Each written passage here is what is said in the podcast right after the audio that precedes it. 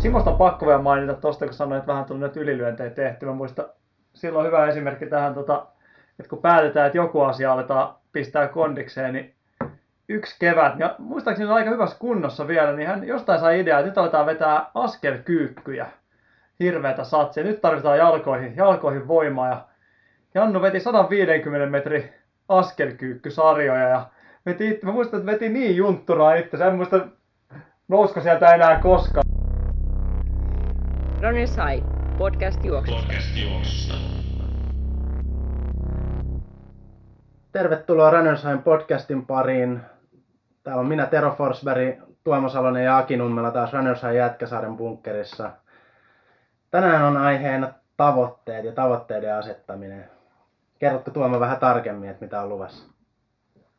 lähdetään purkamaan vähän sitä, että miten, miten tavoitteita asetellaan etenkin tälle juoksu, juoksun yhteydessä juoksuun liittyen ja minkälaiset olisi sitten hyvät tavoitteet, milla, millaisella aikavälillä, miten niihin pitää sitoutua. Ja sitten käydään vähän erilaisia taustatarinoita läpi ja vertaillaan vähän, että miten sitten ihan huippurheilijoilla ja kuntoilijoilla toisaalta, minkälaisia eroja tuossa tavoitteen asettelussa on. Ylipäätään aika laajalla pensselillä vedellään. Tuleekin tässä mieleen, että sullahan oli toi tavoite vielä haussa tälle vuodelle. Ulkomaan maratoneista maratonmatkailusta oot kertonut, mutta ei ollut vielä lukittuna. Onko tilanne edennyt? Ei kyllä se päätavoite on edelleen asettaa tavoite. Eli tota, ei ole vielä valittu mitään. Yksi, yksi ihan potentiaalinen vaihtoehto olisi Ra- Ravennon maraton, että sinne on toi Runners High seuramatka lähdössä, lähdössä taas. Katsotaan, että onko se se, mitä mä, tota, mitä mä sitten lopulta lähden, lähden tavoittelemaan vai onko se joku muu. Mutta vielä, vielä on vähän haussa tämä tämän vuoden tavoite pidemmällä aikavälillä sitten niin mä tarviin niitä tavoitteita, et eiköhän se joka, joka vuodelle vähintään yksi puolimaraton tai maraton on, on löydettävä tai muuten ei, muuten ei saa kyllä itteensä tonne lenkkipoluille millään. Sulla on vähän sellainen viheliäinen oravan pyörä tuossa, että se on tavoitteena on aina jolle, joka vuodelle löytää joku sellainen tavoite, mikä repissu tulos lenkille asti. Onko se näin? No näin se kyllä on. Ei sitä käy, käy kiistäminen, että kyllä, tota, kyllä mä, mä tarviin sen tavoitteen itselleni. ja Se motivaatio siihen tekemiseen löytyy tavoitteiden, tavoitteiden kautta. Ja toi vähän sellainen tavoite, että me varmaan Akin kanssa tänään sahataan toi aika kappaleeksi tällainen, niin kuin, että Näin ase- mä ase- asetetaan tavoite sitä varten, että justus liikaa. On siinäkin paljon hyvää tietysti, mutta se ei ehkä niin kuin, kehittymisen kannalta ja tavoitteena, tavoitteena tuloksellisesti ainakaan pelitä, mutta tietysti kunnossa pysymisen kannalta, niin siinä on hyviäkin pointteja, että joku saa sohvalta ulos, vaikkei Tero tietysti tunnettu ulkoliikkuja olekaan, niin kuin talvijuoksu episodista muistetaan. Mitä siinä niinku tapahtuu, että jos sä teet sen päätöksen nyt, vaikka että sä lähdet Ravenna, Ravennan maratonin puolimaralle, niin mitä sulle tapahtuu sen jälkeen? Ilmoittautuminen sisään, niin päässä napsahtaa joku, että nyt mä lähden yhtäkkiä. No si- Sitten on se niinku pakko, siis tietyllä tavalla niinku positiivinen pakko. Et sä, mä tiedän, että mun pitää jaksaa juosta syksyllä maraton. Sitten mä oon kuitenkin sen verran kilpailuhenkinen kanssa, että jos mä tiedän, että mä lähden juoksemaan sen maratonin, niin en mä lähde vaan juoksemaan sitä läpi, vaan että sit haetaan niitä omia rajoja. Eli silloin tulee niin kuin, Se, onko se aina sitten se ennätys vai onko se joku, onko se joku muu, muu sun kohdalla, että mikä sun maraton nyt taas olikaan? Joka kerta kysytään sama. 346 muistaakseni, se on meidän tonnin 37 veikkaisin. 3 ja 6 ja risottaa okay. Karvaalle 3 ja 7. Tota, on se siis, ainakin tässä vaiheessa on aina ennä, se ennätystavoitteena. Se tietty realismi tietysti jossain vaiheessa pitää löytää, että sit jos tajuu kuukautta ennen maratonia, että ei ole niin lähellekään siinä kunnossa, niin turhastaan väkisin lähtee painaa sitä vauhtia, vaan sitten otetaan pieni reality check siihen, että mikä se tavoite oikeasti Mutta sä lähet kuitenkin viivalle silloinkin. Et monihan tekee sitä, että huomaa, että ei ole 3, 4, 6 kunnossa, niin jätetään nyt väliin, että ei pystytä ennätykseen, niin en mä mene ollenkaan sitten. Joo, joo, totta kai. Sulle ei ole sitä. ei kyllä, jos vaan niin kuin ei ole mitään vammoja, minkä takia pitäisi jättää väliin, niin ehdottomasti en ole kyllä yhtään juoksutapahtumaa muistaakseni jättänyt väliin, mihin olisin ilmoittautunut. Nyt ainakaan tule mieleen sellaista. Miten sitten, kun sulla on tuolla 346, sanotaan, onko, onko sellaista tavoitetta, että jossain vaiheessa kolme ja puoli tuntia alittuisi, tai viiden minuutin kilometrivauhtia? Tai siis kolme samoissa- tuntia. Samoissa, samoissa, tai kaksi tuntia. Niin. samoissa kantturoissa siinä kolme ja puolen tunnin pinnassa. Onko tollasta, niin kuin, että menisi menisi vuosi vuodelta kiristää ruuvia sitä kohti, että nyt tänä, tänä, tämän vuoden syksyllä niin 340 vaikka ja sitten mennään pykälä pykälältä. Olen sitä kolme ja puolta ajatellut, että joskus, mutta onko se sitten... No ei, ei se varmaan ole tämän vuoden tavoite. Se voisi olla ehkä ensi vuoden tavoite. Toisaalta mä oon miettinyt, että mua kiinnostaisi jollekin, vu- ei, ei, ei, kun jollekin vuodelle ottaa päätavoitteeksi vaikka kymppi tai puolikas, että vetäisi siinä niin kuin, tavallaan optimoisi treeniä sitä kohti. Mutta siis ehkä se isoin juttu olisi se kolme puoli maratonilla, että se on niin kuin jossain määrin realistinen, mutta vielä vähän kaukainen, mutta joskus. Kuulostaa sinällä aika hyvin normaalilta monien harrastajien lähtökohdalta tuohon tavoitteiden asetteluun. Vai mitä sä Tuomo mietit? Joo, kyllä aika tutulta. Kuulostaa, jos silleen valmennettavia kuntoilijoita paljon miettii, niin siellä on, mikä taas mun mielestä eroaa vähän siitä, samoista matkoista on kyse, mutta jos Akilla on yleensä aika selkeästi, jos, jos kyselee tavoitteita, niin et aika paljon juokset erilaisia kisoja puolikkaita, jopa välillä maratoneekin melkein viikosta toiseen parhaimmillaan mennyt niitä. Mutta mut tota, puolikkaat kympin, niin jos sut kyselee vähän, että millä mielellä, niin siinä on aika selkeä näkemys siitä, että ollaanko nyt hakemassa, no nyt on sellainen skaba ja kunto, nyt haetaan ennätystä tai et, et ei tämä nyt ennätyksen hakua, mutta saa vähän fiilistä tämän tekemiseen ja toimii osana maratonharjoittelua joku puolikas tai muuta, niin mikä, mikä nyt tällä hetkellä on vaikka koko tätä vuotta ajatellen, niin minkälainen on fiilis ja tavoitteet? No tosiaan viime vuosi meni aika, tai oikeastaan mitä nyt viimeiset puolitoista vuotta, niin mennyt, mennyt aika paljon sen maratonin parissa, niin nyt on ehkä tarkoitus saada vähän enemmän tosiaan sitä vauhtia, vauhtia koneeseen, eli sen takia vasta syksyllä, syksyllä se maraton seuraavaksi, eli, eli, eli tietenkin kun maratonajat alkaa sen verran, sen verran vauhdikkaita, niin pakko sitä kapasiteettia lisätä myös sieltä toisesta päästä, eli, eli, eli on, on juostava lyhyemmät matkat, lyhyemmät matkat kovempaa, että pystyy, pystyy juostamaan myös se maraton kovempaa, eli se on nyt oikeastaan tällä hetkellä se lähtökohta, eli pitäisi vähän, vähän saada vauhtia lisää. Tuo on melkein niin kuin kuntoilijoihin nähden toinen ehkä päinvastainen. Usein on niin päin, jos puhutaan sanotaan kolmen puolen neljän tunnin tai yli neljän tunnin maratonareista, niin siellä sinänsä se vauhtireservi ei ole rajoittava tekijä, vaan ennemmin rajoittaa se, että yleinen kestävyys tai maraton kestävyys, iskutuksen sieto niin ei ole sillä tasolla, että pystyisi tavallaan maratonia suorittamaan järkevässä suhteessa puolikkaaseen. Mutta on niitäkin sanotaan siellä kolmen tunnin pinnassa löytyy niin kuntoilijoista, kilpakuntoilijoista, niitä on ihan selkeästi tällä alimatkaa rajoittaa, mikä on ehkä jossain määrin tutumpaa tuolla huippujen puolella. Sullakin on melkein ollut tuossa, kun maraton tulos on parantunut ja puolikas on 66-59, kun se on ennätys Valenssian tuulesta ja tuiverroksesta, niin melkein alkoi olla se tilanne, että maraton menee kohta kovemmalla vauhdilla kuin puolikas, jos ei ole parantaa niitä lyhyempiä matkoja. Joo, se on totta, mutta sitten tietenkin samaan aikaan, samaan aikaan niin se, niin kuin sanoin, se fokus ei ole ehkä ollut siinä, että tavallaan on tyytyväinen siihen, että tiennyt, että on, on ehkä jossain määrin vauhdikkaassa puolimaraton kunnossa, mutta se ei ehkä sitten niin tulosliuskassa kuitenkaan näy. Eli, eli, eli, se ei ole ollut niin olennaista, juokseeko sen 67 minuuttia vai 66 minuuttia, koska tiennyt, että se on kuitenkin se NS-kunto on parempi siellä.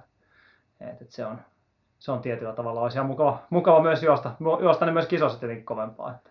Ja toki täytyy sanoa sitten viime kevään puolikkaan, että mä odottelin jo siellä jossain 14 kilometrin kohdalla, kun vasta tulee painottu, että kohta näkyy Akin selkä horisontista. Tämä on sellainen keli, että jos siellä on joutunut puskemaan yksin, niin kuin mä itse tein siellä meidän porukassa, ruotsalaisen kaverin kanssa vedettiin sitä ryhmää, että vauhti pysyy yllä, niin, niin tota, se maksaa aika kovaa. Ja sitten kun mä maaliskuulin, että sä olit jossain ennätykseen 659, mä pidin sitä aika järjettömän kovana vetona siihen keliin. Et melkein väitin itsellä osa ajasta hukku varmasti siihen keliin, mutta osa, osa hukku tietysti omaan hölmöilyyn. Se ei ollut helpoin paikka, jos vastaa, vastaa mielestäni jotain kovempaa, mutta tietysti vaan ne ajat lasketaan, mitkä tulos liuskaat tulostetaan. Mutta ehkä tässä vaiheessa ainakin itsellä on se, että kun se maraton on ollut niin, niin tärkeä, niin ei tavallaan muilla, muilla ajoilla ne ei ole niin olennaisia kuitenkaan. Eli, eli, eli se, on, se on mulle, mulle riittää se, että aina ajat tosiaan niin kuin monilla kuntoilijoilla vähän sumenee, sumenee tuo harrastus siihen semmoisen ainaisen ennätystehtailun perässä juoksemiseen. Ja se ehkä monilla myös näkee, että se myös poistaa sitä tietynlaisen nautinnon siitä juoksemisesta. Se on kilpajuoksu on kuitenkin se, että jos, jos meikäläiset lähtisi aina, aina sitä ennätystä hakemaan jokaisesta kisasta, niin kyllä se aika rankaksi kävisi. Kyllä se nykyään, että olla tyytyväinen, jos se ennätys tulee kerran, kerran vuodessa, kaksi kertaa vuodessa, niin on ollut todella hyvä kausi. Että kyllä tuossa niinku semmoisia, en muista vuosikausia enää, että olisi tullut tyyli enempää, enempää ennätysjuoksua kuin kaksi-kolme kertaa. Et silloin oli jo todella hyvä, hyvä setti. Että kyllä se, mutta monet tosiaan, monet harrastajat, kuntoilijat on valmiina viiltelemään ranteet auki, jos ei sitä ennätysputki saa jatkoa, jatkoa joka kerta, niin sitten ollaan niin kuin, että nyt homma poikkeaa, ei tästä tule mitään, vaihdetaan lajia ja lopetetaan tämä pelleily. Mulla on ollut silleen noin No kym, kymppejä on lähtenyt pari kertaa juokseen sille. Mä, mä siis oon just tämmönen, että aina haetaan ennätystä, mutta kymppejä lähtenyt pari kertaa juokseen silleen, että mennään nautiskelee. Mutta sitten vaan niinku pari-kolme kilsaa menee, juoksu kulkee ja sitten sitä alkaa kattelee kelloa. Et jos vähän kiristäs, niin ehtisikö vielä ennätykseen. Ja sitten loppujen lopuksi se seitsemän kilsan loppukiri siihen kympille, että painellaankin ennätys, ennätys mielessä, että ei jotenkin ole osannut edes vetää alusta loppuun sitä.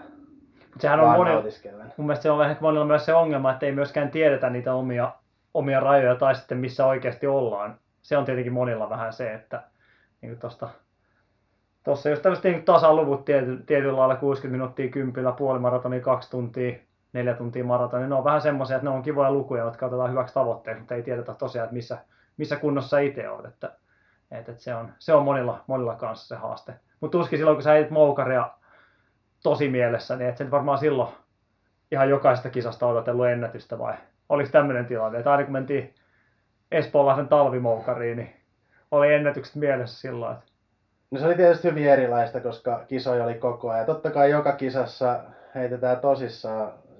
Moukariheitossa ei sinänsä on aika turha lähteä heittää kisaheittoa puolitehoilla, mutta se valmistautuminen siihen kisaan, niin se oli et sä aina voinut olla kunnossa. Ei, siis just, sehän se just on, että sä annoit tota, aikaa. Aina niin kuin... heitetään niin tosissaan, kun se kyllä, kunto antaa kyllä. myöden, mutta mulla oli, silloin oli niin totta kai toisin, täysin erilainen se, että oli pari sellaista tiettyä kisaa, joihin, tai, tai aikarajaa, jos piti tehdä joku tulosraja, niin tota, että niihin oikeastaan koko vuoden treeni meni sen mukaan, että milloin treenataan kovaa ja milloin herkistellään ja oli ne, no, mulla oli yleensä kahden, kahden huipun taktiikka, että vedettiin johonkin kesäkuulle, kesäkuulle eka semmoinen herkistelykausi, sitten taas heinäkuu treenattiin kovaa ja sitten elokuun, mihin nyt SM-kisat osui, niin se oli sitten se toinen kohta, mihin herkisteltiin. Että se, sinänsä...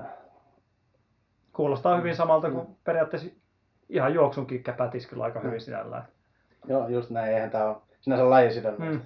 Mm. Se varmaan just, että niin kilpaa huippujuoksijoilla tai urheilijoilla, niin on parempi käsitys, että jos tuossa olisi tullut jotain harjoittelun vaikuttavaa, mikä olisi kevään aikana esimerkiksi tuhannut Moukarin heittoharjoittelua, niin se ei olisi välttämättä siihen kesäkuulle jos kannattanut herkistellä, koska ei olisi tehty sitä harjoittelua. Mutta sitten taas kuntoilijoiden puolella voi olla se ajatus, että vaikka siellä olisi vähän rikkonaista harjoittelua, poskentolon tulehdus ja pari vatsatautia ja muuta tuollaista, niin sitten kun muutama viikko lenkkejä ja lähdetään juoksemaan jotain maantiekymppiä, niin siinä kuitenkin ollaan tavallaan, niin kuin, jos ei tule ennätystä, niin se nähdään katastrofina, että, että sitä ei niin kuin, nähdä, mutta jos kilpajuoksijoilta me otetaan, leikataan jotain pari kuukautta pois harjoittelusta, niin se on aika monta kuukautta, että sieltä palataan niin kuin, sanotaan jollain tavalla omalle tasolle, tai oma, lähelle omaa tasoa palautuu aika nopeasti, mutta ihan sille omalle huipputasolle, niin menee aika pitkä aika, ja sitten se voi voi jossain tapauksessa nyt on seurannut jotain ratajuoksia, jotka on valitellut, että kun on kilpailutuntuma jäänyt vähäiseksi jossain vaiheessa, niin voi mennä pari vuotta, että palautuu sellaista pidemmästä loukkaantumisperiodista niin kuin oikeasti sille omalle huipputasolle ja pystyy juoksemaan ennätyksiä, niin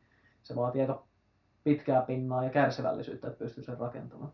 Ja samahan se on just tuossa niin harjoitus- tai harjoitusvuoden rakentamisen kanssa, että monella näkee kuntoilla sen, että pitäisi aina olla se hyvä kunto. Niin kuin joka, päivä, jopa, joka, jopa, joka päivä siellä lenkeillä pitäisi olla aina niin kuin se hyvä, hyvä kulku. Et se ei tietenkään nyt ihan tommoseen, että sitten koska se treenille pitää antaa aikaa ja sen pitää kuitenkin saada, saada pidemmällä aikavälillä toimimaan. Ei voi joka päivä myöskään vaatia sitä, että oltaisiin freesimmässä, freesimmässä iskussa. Miten sitten kun tuossa on tammikuussa yleensä tulee nyt uuden vuoden lupauksia, vuodenvaihteesta lähdetään pöhinä päälle, kuntosalit täyttyy ja no lenkkipolutkin täyttyy, se mitä ne voi täyttyä ja ihmiset on hiihtämässä ja muuta, niin miten Aki näet valmentajana tämän tavoitteen asettelun kannalta, että siinä on kova pöhinä päällä ja paljon tapahtuu, mutta onko siinä niin kuin ajatus mukana? No se on tietenkin aina, aina hauska, hauska toi tammikuu. Tietenkin tapahtumien kannalta tulee paljon ilmoittautumisia, joo, silloin näkee, että nyt on laitettu tämä ja tämä tavoite. Tietenkin aina tulee uusia valmennettaviakin kanssa tuossa tammikuun, tammikuun nurkilla. nurkilla kehiä, jolla ei välttämättä ole niin paljon kokemusta, kokemusta tuommoista treenaamisesta, niin ja kuten monilla, monilla kuntoilla harrastajilla, niin eniten, eniten homma yskii, yskii tosiaan tuolta niin peruskestävyys, peruskestävyyspuolelta, eli se puoli on vähän ohutta. Ja sitten tietenkin monesti, monesti lähdetään sillä liikenteeseen, että lähdetään sitä puolta kehittämään. Eli en ainakaan itse, periaatteessa mua itseä tosiaan kiinnostaa, että mikä se sun ajallinen tavoite on sillä hetkellä, kun tulee valmennukseen, vaan tavoite on lähteä kehittämään juoksia löytämään se mahdollisimman paras versio itsestään sen juoksun kautta. Et mua ei kiinnosta, että onko, onko Mr. Mr. Xllä kahden tunnin puolimaraton, vaan mua kiinnostaa se, missä, missä tällä hetkellä mennään.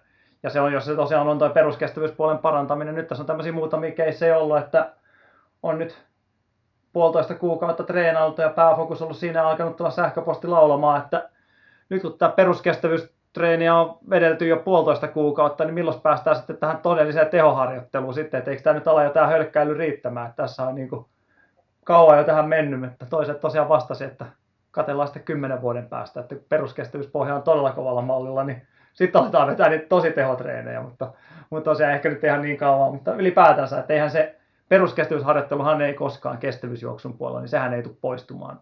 Sehän pysyy aina se niin kuin tukirankana siellä. Että. Joo, se sisällä tietysti on vivahteet, se on varmaan toisen Kyllä, podcastin aihe, on. että kuinka, kuinka hiljaa tai kovaa, kovaa sitten peruskestävyyttä harjoittaa ja millä taustalla. Mutta mut toi on ihan totta, mitä sanoit, moni, moni tällainen uusi valmettava ihminen tavallaan esittelee itse asiassa sen kautta, että mikä on tavoitteena. Et tavoitteena on nyt puolikas 1.50, ei välttämättä kerro sitä sen hetkistä tasoa, sitä lähtötasoa, missä ollaan, ja sitä tavoitteen toteutumista on kyllä tosi hankala luvata, mutta jos sanotaan, että perustaso on tämä, tällaista on tehnyt, otetaan mahdollisesti tasotesti, nähdään vähän, että minkälaista on tehoalueet, minkälaista on sykkeet, siellä sykealueet, mitä, mitä harjoittelussa on aikaisemmin tapahtunut, sitten pystytään niin lähteä sitten rakentamaan, että nämä asiat me ainakin voidaan tehdä paremmin ja lähteä sieltä kehittämään, mutta että sitä, että mihin asti se vie, niin sitä on tosi vaikea kyllä arvioida sitten.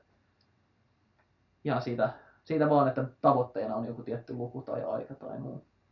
Tietenkin se on, voin kuvitella, että tavallaan jos on suht uusi lajissa, niin se on aika hankala antaa sen tavallaan sen prosessin viedä siinä, että sä et tavallaan treenaa mitään tiettyä, tiettyä ajat. Periaatteessa, en mä nyt tiedä, miten se nyt selittäisi, selittäisi parhaiten, mutta tavallaan treenaa vaan, että on huomenna parempi kuin tänään, niin se on tavallaan monille ehkä semmoinen haastava, haastava lähtökohta, kun aina pitäisi olla tosiaan syke, sykemittareita, katsotaan vauhtia ja katellaan, niin monesti tulee vähän semmoinen sokeutuminen siinä, että aina pitäisi lenkit juosta joka päivä kovempaa tai joka viikko kovempaa ja sykkeet pitäisi olla alhaisempia kuin edellisellä viikolla, niin siinä tavallaan tietyllä tavalla sokeutuu. Että ei anneta se prosessille oikeastaan sitten aikaa, aikaa niin paljon, että se on, se on monille semmoinen ehkä isoin, isoin tai kehityksen kohde kuitenkin tuossa. Ja sen nyt mainitsit tuon prosessi, prosessista ja prosessitavoitteesta, vähän puhuttiinkin jo ennen tätä nauhoitusta tuossa käytiin läpi, ja sehän on sellainen niin kuin iso ero tässä tavoitteiden asettelussa, että osa asettaa tällaista, niin kuin Terolla on tuossa syksyn, loppukesän syksyn maraton, että asetetaan se yksi tapahtuma sinne, ja se, on, se toimii tavoitteena, että tämä on nyt mun tavoite, eikä niinkään se, että mitä, mitä asioita voitaisiin kehittää sinne, mitä voitaisiin harjoittaa ja tehdä sitä prosessia ja jatkuvuutta siihen harjoitteluun, ja sieltä kautta sitten tulla siihen, että myös niissä tapahtumissa tulee parempaa tulosta. Et jos aina vaan asetetaan, tehdään tavallaan kalenteri näihin tapahtumiin osallistua ja se toimii tavoitteena, niin se ei välttämättä tarkoita, että siellä sinänsä olisi mitään tavoitetta, mihin voitaisiin sinänsä pyrkiä tai ainakaan kehittyä. No tavallaan että kiinnostaa toi Tero, Teron keissi tässä vaiheessa. Että, tota, että jos nyt ajatellaan, että se olisi se, lyödään nyt vaikka sen ravennaa, niin kolmen puolen maraton tavoite tai 3.40, niin miten sä niin kuin, miten sitä lähdettäisiin taklaamaan? Lähdet sä ajattelemaan, että mä nyt vaan, se on 3.40 ja sitä mä lähden juoksemaan. Ei siis totta kai se pitää niinku, sit kun on se iso tavoite, niin lähtee pilkkomaan sitä. Eli, No niin, hyvä, joo. eli en, se lähtee, se iso tavoite on se motivaattori siellä, mutta sitten tota, pilkotaan sitä, että no, mä oon yleensä ajatellut niin, että lähtee sit, sitä kautta, että tekee varmasti sen peruskestävyyspuolen hyvin, että sitä tulee riittävästi, sitten pikkuhiljaa pikkuhiljaa muita treenejä siihen niin kuin, se totta kai tekee muitakin treenejä koko ajan, mutta et ensin katsoo, että peruskestävyystreeni on tarpeeksi, Kil, kilsoja on riittävästi, mutta ei tietysti liikaa, ja sitten tuo niitä vauhtikestävyysintervallitreenejä sinne sekaan, niin kuin, jotta kaikki osa-alueet kehittyy, tarvittavat osa-alueet kehittyy tarpeeksi. Mutta okei, se on tosiaan vähän kärjistään sanottu, jos mä puhun, että mulla on se yksi maraton tavoite, että totta kai se, se sitten siinä päivittäisessä tekemisessä niin pitää miettiä sitä, että mitä osa-alueita, osatavoitteita haluaa lähteä hakemaan. Mutta ehkä tuossa tavallaan näkyy, vaikka Tero kävikin läpi, että on niinku välitavoitteet siihen, mitä, mitä siihen rakentaa, niin ehkä näkyy se niinku yhden vuoden merkitys, se on tärkeä Mm. blokki, ja sulla on siellä, siellä päädyssä se maraton, koska jos me ajatellaan niinku useamman vuoden projekti, mä sanon, että Teron ehkä yksittäinen iso tekijä olisi, me tiedetään tasotestien ja muiden perusteella, että kehittäisi peruskestävyyttä, miettiä sitä muutaman vuoden, eli periaatteessa esimerkiksi tänä vuonna kehittäisi pelkästään, että ei lähtisi tekemään tavallaan mitään sellaista missään vaiheessa välttämättä kymppiä puolimaratonia kohdistuva tehoharjoittelu. Se maratonhan menisi ihan tavallaan lenkkiä. No totta kai se täytyy jonkun verran olla ainakin vauhtikestävyystasosta ja pitää vähän yllästä, mutta et varmistuisi siitä, että peruskestävyys kehittyy tänä vuonna, päästään ensi vuonna paremmalta tasolta lähteä ja kehitetään siellä, mutta jos joka vuosi tavallaan lähdetään enemmän tai vähemmän samasta tilanteesta liikkeelle, niin sitten pidemmällä aikavälillä ehkä vaikeuttaa sitä ainakaan sen ajallisen tavoitteen, jos on kolme ja puolen tunnin maratonin saavuttamista. Ja tämä on aika tuttu tilanne kyllä tietysti, sanotaan tämän tasoisille juoksijoille mielestä laajemmassakin määrin. Ehkä Teron, Teron tota, Tero ei ehkä nyt ota ehkä sitä maratonia niin tosissaan kuin monet muut. Se Se, on ehkä niinku, se on ehkä tässä se, että sä voit mennä sen maratonin, niin kuin sanoitkin tuossa aiemmin, että sä voit mennä se höntsäämään, vaikka et olisi tässä yhtään tehnyt mitään. Ja sä et niinku, sä et niinku siitä ihmeemmin, ihmeemmin tuo tietenkin se ennätys on mukava juosta, mutta jos se nyt ei tule, niin sä nyt et ole siitä niinku masentumaan alkamassa kuitenkaan. Että tää niinku, sen puoleen sun kohdalla se ei ehkä niin ihan niin tärkeää, mutta kun monet ottaa tosiaan aika, aika tärkeänä tämän homman, mutta silti toi niinku mainitsemasi pilkkominen jää helposti hyvin laihaksi. Eli ei tosiaan ajatella, että millä osa-alueella, miten sitä hommaa saa oikeasti kehitettyä. Että enemmän vaan ajatella, että mulla on se 340 tavoitteena ja mitä sitten, mä juoksen vaan sen. Ei se, niinku, se on kiva tavoite, olla numero, numerollisia tavoitteita. Että Joo, va- vaikka mä tässä niinku juoksijana on hyvin varmaan tyypillinen kuntoilija, niin toisaalta ehkä tuommoinen tavoitteen asettelu sieltä muusta urheilusta sit jäänyt, jäänyt mieleen. Että on, on tavallaan se pilkkominen kyllä, selkeästi mielessä, että pitää moukariheittäjän piti kehittää tiettyjä voimaominaisuuksia, nopeutta, tekniikkaa, vaikka mitä, niin samat asiat on ihan jokaiselle kuntoilijallekin tärkeitä, totta kai niiden omien tavoitteiden ja sen vakavuusasteen rajoissa. se on tavallaan hauska, kun silloin kun itse muistan, kun heitteli sitä moukaria, silloin tällöin kävi kisossa, niin mulla oli tavallaan se, että mulla oli tavoitteena oli ennätys veivata, mutta eihän sit mitään treenannut sitä varten. En mä, en mä koskaan kes- keskittynyt voimaan tai tekniikkaan tai muuhun. Mä menin vaan heittämään kaksi-kolme kertaa vuodessa ja yritin aina ennätystä.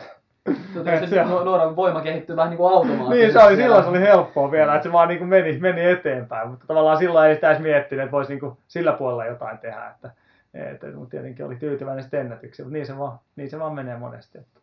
Se on tietysti toi vähän hankala sitten olla prosessitavoite ja itsensä kehittäminen niin kuin kokonaisuutena ja jatkuva, harjoittelun jatkuvuus, niin se vaatii tietysti sellaisen vaatimusanalyysin siitä, että mitä siinä vaaditaan ja mitä pitäisi kehittää. Ja niitä ominaisuuksia nyt löytyy sieltä, on se tavoite sitten 800 metriä tai maratonilla, niin siellä on, on nopeuspuoli, kestävyyspuoli ja tekniikka ja liikkuvuus, tuollaiset tukiominaisuudet, lihaskunta, voima. Siellä on, siellä on aika paljon eri tekijöitä, mitä siinä voidaan niin kuin katsoa ja missä olisi eniten kehitettävää. Ja jotenkin musta ehkä tuntuu, että tuolla niin valmennuksesta näkökulmasta kuntoilijoille, niin ihan tällaiset niin ensikertalaiset maratonarit tai neljän tunnin pinnassa tai yli olevat, niin siellä pystyy ehkä ohjelmoinnin kautta rakentamaan sitä kokonaisuutta. Silloin usein rakennetaan sitä kestävyyspohjaa ja peruskestävyyttä ja silloin sen pystyy hallitsemaan sitä kautta. Mutta sitten kun aletaan olla vaikka kolmen tunnin pinnassa maratonilla, niin siellä voi olla sellaisia vaatimuksia, että osalla alkaa rajoittaa se vauhtipuoli siellä ja sen kehittäminen ei välttämättä ihan pelkästään sen ohjelmoinnin kannalta rakennutkaan, että se ei auta, että sinne tuupataan nopeata juoksua, se ei välttämättä sillä kehity, jos se on juoksutekninen ongelma, ja siinä tekniikassa, että mistä se johtuu, että mitkä ne edellytykset on, mitä siellä vaadittaisiin. Ja siinä on aika paljon tekijöitä, mitä, mihin sen juoksen itsensä täytyisi sitoutua ja ymmärtää se, että tämä on nyt se rajoittava tekijä, joka eniten tökkää vastaan siellä. Ja joku on jossain vaiheessa hyvin sanonut, että juoksija elää vahvuuksillaan ja heikkoudet määrittää millä tasolla, niin se sopii tähän näin. Jos on, jos on hyvä maratonkone ja pystyy hakkaamaan sen lähellä, sanotaan, että tavallaan huippujuoksulle tyypillinen, että maraton vauhti lähestyy puolimaraton vauhti, mutta se ei ole yhtään niin tyypillistä tuolla kolme ja kolme ja puolen tunnin välissä, mutta jos pystyy vetämään aika lähelle, niin silloin todennäköisesti se on se, että vauhtipuolta on pakko parantaa, että pystyy parantamaan maraton tulosta ja sitten, että mitkä ne syyt on siellä takana, niin niiden selvittäminen ja toisaalta siihen harjoitteluun sitoutuminen, että yleensä sitä haluaa tehdä sitä, missä on hyvä ja panostaa pelkästään siihen puoleen. Joo, se on tavallaan mielenkiintoista, että moni moni tykkää juoksusta periaatteessa niin paljon, että sitten vaan ja, juo, vaan ja ainoastaan juosta. Ja saatetaan juosta tuntitolkulla viikossa, mutta sitten ei voida käyttää esimerkiksi 15 minuuttia lihaskuntoa tai 15 minuuttia juoksutekniikkaharjoittelua, mikä sinällään on aika pakko myöntää omallakin kohdalla se välillä on vähän näin, mutta se on niin kuin mielenkiintoista, että miten se, miten se on just niin, että, että tavallaan miel, mieluusti lähtee vetämään vaikka 30 30 kovaa tai 30 kiihtyvää, mutta sitten se 15 minuutin lihaskunto on niin kuin mahdoton asia tehdä. Että se on niin kuin tavallaan jossain määrin aika, aika ja, tota, ja sitten kierroutunut ajatusmalli. Ehkä tuohon, että tota, te- tekniikkaharjoitteluun tulee mieleen, että osalla on tällainen, tällainen ticking boxes ajattelu, mm-hmm. että, se, että kunhan Kyllä. se on tehty, niin sitten se on tehty. Silleen välisenä miten sen tekee, Mm. mutta sitten jos mä kehittymisen kannalta, niin sillä on aika paljon merkitys, miten polvennostojuoksun tekee Kyllä, siellä, miten, on. miten se sitä omaa, omaa tekniikkaa tai lihaskuntoa eteenpäin. Että se ei ole pelkästään nyt sitä on tehty 15 minuuttia, On. tämä oli hyvä tämä viikko on kasassa sen osalta. Ja sitten taas toisaalta mä oon itse ollut aika tiukka siitä valmennettavien kanssa, että ei voi olla niin, että siellä on tunti 20 minuutin juoksuharjoitus, jonka päälle pitäisi tehdä 10-15 minuutin ylläpitävä keskivartalo tyylinen voimaharjoitus tai lihaskuntojumppa, niin sitten siinä lukee, että ehti käydä juoksemassa, mutta en ehtinyt tehdä lihaskuntoa. Mm, näinhän se monesti jos sitä ei ehdi tehdä sillä päivällä, sen ehtii tehdä jonain muuna päivänä. Sitä, sitä, osa, sitä palasta siinä harjoittelussa voi siirtää aika vapaasti. Kyllä. Niitä täytyy saada kuitenkin sisään. Et siinä, siinä mielessä tietysti on, niin kuin tietyt jutut täytyy saada sisään, että tuollainen lihaskuntoharjoittelu, siinä täytyy olla riittävästi toistoa riittävän usein, että se puree samaa. Se on siinä juoksuharjoittelussakin, niitä täytyy tehdä muutaman kerran viikossa. Et jos tehdään vain kerran viikossa, niin varmaan kehitytä. Joo, sehän on hauska just tuossa juoksutekniikkapuolella, kun noita juoksutekniikkakursseja vetelee aika paljon, niin jengi siellä innokkaasti painaa terävää tekniikkaa kasaan ja sitten kun aina kyselee esimerkiksi viikon aikana, että oletko tehnyt mitään, mitään tällä viikolla, niin harva on tehnyt mitään. Sitten monesti se noiden kurssien jälkeen sitten vähän, vähän jää, myös, jää myös sitten sinne niin kuin tekemättä. Että tavallaan siirrytään siihen vanhaan, vanhaan pelkästään lenkkeilyyn. Että vaikka on se tietyt avaimet, millä voisi lähteä vähän sitä hommaa kehittämään, vähän sitä terävyyttä hakemaan, niin silti jämähdetään takaisin niin kuin vanhaan, vanhaan mukavaan. Että se on osa selittää, että ei niin oikein ei tavallaan ehkä tiedä mitä tekee ja sitten jo, monet on myös sitä mieltä, että ei niinku kehtaa tehdä jotain polvennostojuoksuja jossain ja se on niin, mutta kyllä tuolta Helsingistäkin aika paljon puskia löytyy, mihin niitä voisi mennä tekemään. Että kyllä se niinku kehtaamispuoli on aika niinku erikoinen, erikoinen versio ainakin. Että vähän niin kuin maku monilla on siinä aina. Joo, se on tietynlainen laiskuus siinä. On se niin joo, kyllä. mukavuuden haluisuus ja laiskuus ei niinku haasteta, haasteta sitä, mutta laiskuudesta kun on puhe, niin voitaisiin oikeastaan yhdelle, yhdelle etelä, etelän auringossa laiskottelevalle ottaa vaikka yhteyttä ja kysellä, että miten maailma makaa. Otetaan Simo Vannakseen yhteyttä ja katsotaan, jos saadaan Simo kiinni.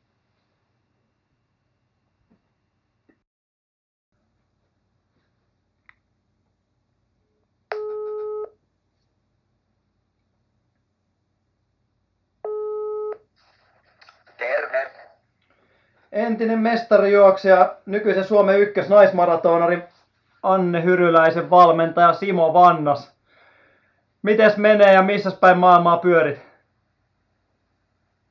Tota, ihan kivasti sujuu ja tällä hetkellä tota, ollaan täällä Malesiassa vuoden, vuoden verran ja sitä ennen tuli aika monta vuotta oltu tuolla Keniassa, jonka, jonne taas paluu on tuossa tämän vuoden lopussa. Että Joo, me varmaan tässä vielä tämän vuoden aikana päästään enemmän tuohon sun, sun juoksu- ja valmennus, valmennusuraan, mutta nyt oikeastaan ton tämän päivän podcast-aiheen pari, eli, eli tosiaan meillä on täällä vähän tavoiteasettelusta ja tavoitteista ylipäätänsäkin. Sä oot tosiaan Anne Hyryläistä, joka juoksi 228 osia maratonin viime vuonna Dubaissa, niin valmennellut tosiaan muutaman vuoden, niin miten te oikeastaan Annen kanssa hyökkäätte tämmöisen tavoiteasettelun kimppuun ylipäätänsä? Voisit vähän sitä avata meille, meille ja se, sekä kuuntelijoille. Niin, Annella on tota, arvokisa urheilijana monesti kaksi tavoitetta vuoden aikana, että ensimmäisenä pitäisi päästä sinne arvokisoihin, eli silloin tuossa normaalisti on ollut tuossa tammikuun aikana yritetty kovaa aikaa maratonilla, ja sitten se toinen tavoite on tietenkin itse arvokisoissa. Eli tavoitteet, tavoitteet on kaksi, kaksi tuommoista päätavoitetta vuoden aikana normaalisti.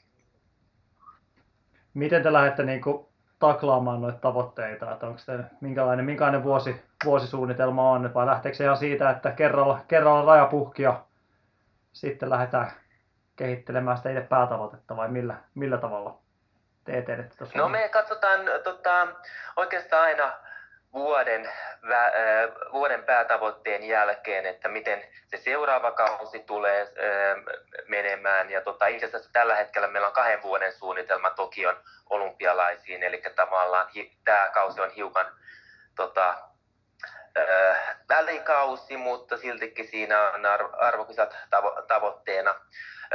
Me lähdetään, katsotaan ne tietyt kisat, mitkä tukee sitä tavoitetta. Sitten lähdetään katsomaan se harjoittelu, miten sen harjoittelun saa tukemaan niitä kisoja.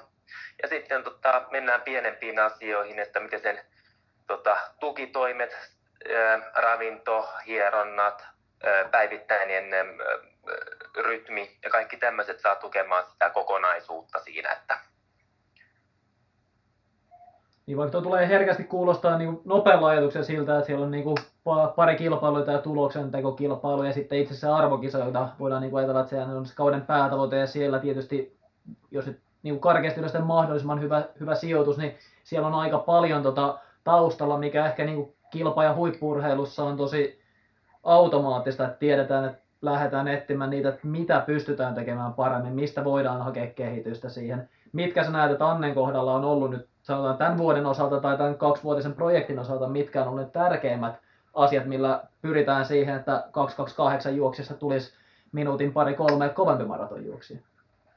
Joo, tota, kauden pääkisan jälkeen tota, Annen kanssa pidetään palaveri ja sitten molemmat siinä tehdään tota, omia ajatuksia, laitetaan paperille ja sitten lähdetään suunnittelemaan sitä tulevaa kautta.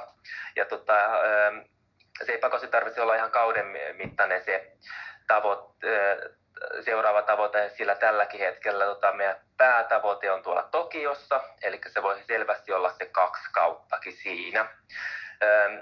Sitten me lähdetään katsomaan sitä, että miten me voidaan tota, saada juoksukuntoa kehitettyä paremmaksi, eli lähdetään, Anne on sen verran jo kokenut tota, juoksia ja tota, harjoitusvuosia niin jonkun verran taustalla, niin tota, isoja muutoksia siihen harjoitteluun ei voi tulla, vaan tota, enemmän semmoisista pienistä palasista ruvetaan rakentamaan sitä, että se kunto lähtee paremmin kehittymään.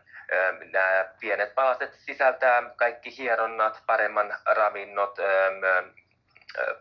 miten voi palautua paremmin. Ja sitten myös kaikki tälle, että leirityksen ajankohdat, sitten tulevan kisan tota, reitti ja tota, muut juoksijat ja kaikki tämmöiset pienet asiat käydään selvästi läpi ja nekin tulee sitten myös siinä harjoittelussa itsessään ottaa huomioon hyvin. Että...